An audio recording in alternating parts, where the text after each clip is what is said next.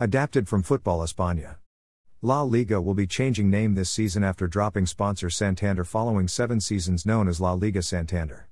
The league were making around €17 million per year in naming rights from Spanish bank Santander, but according to Sport and Marca, have agreed a deal with EA Sports for the coming 5 years.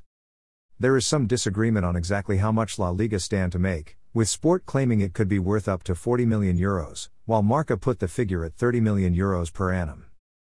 This marks a shift in partnership strategy as well.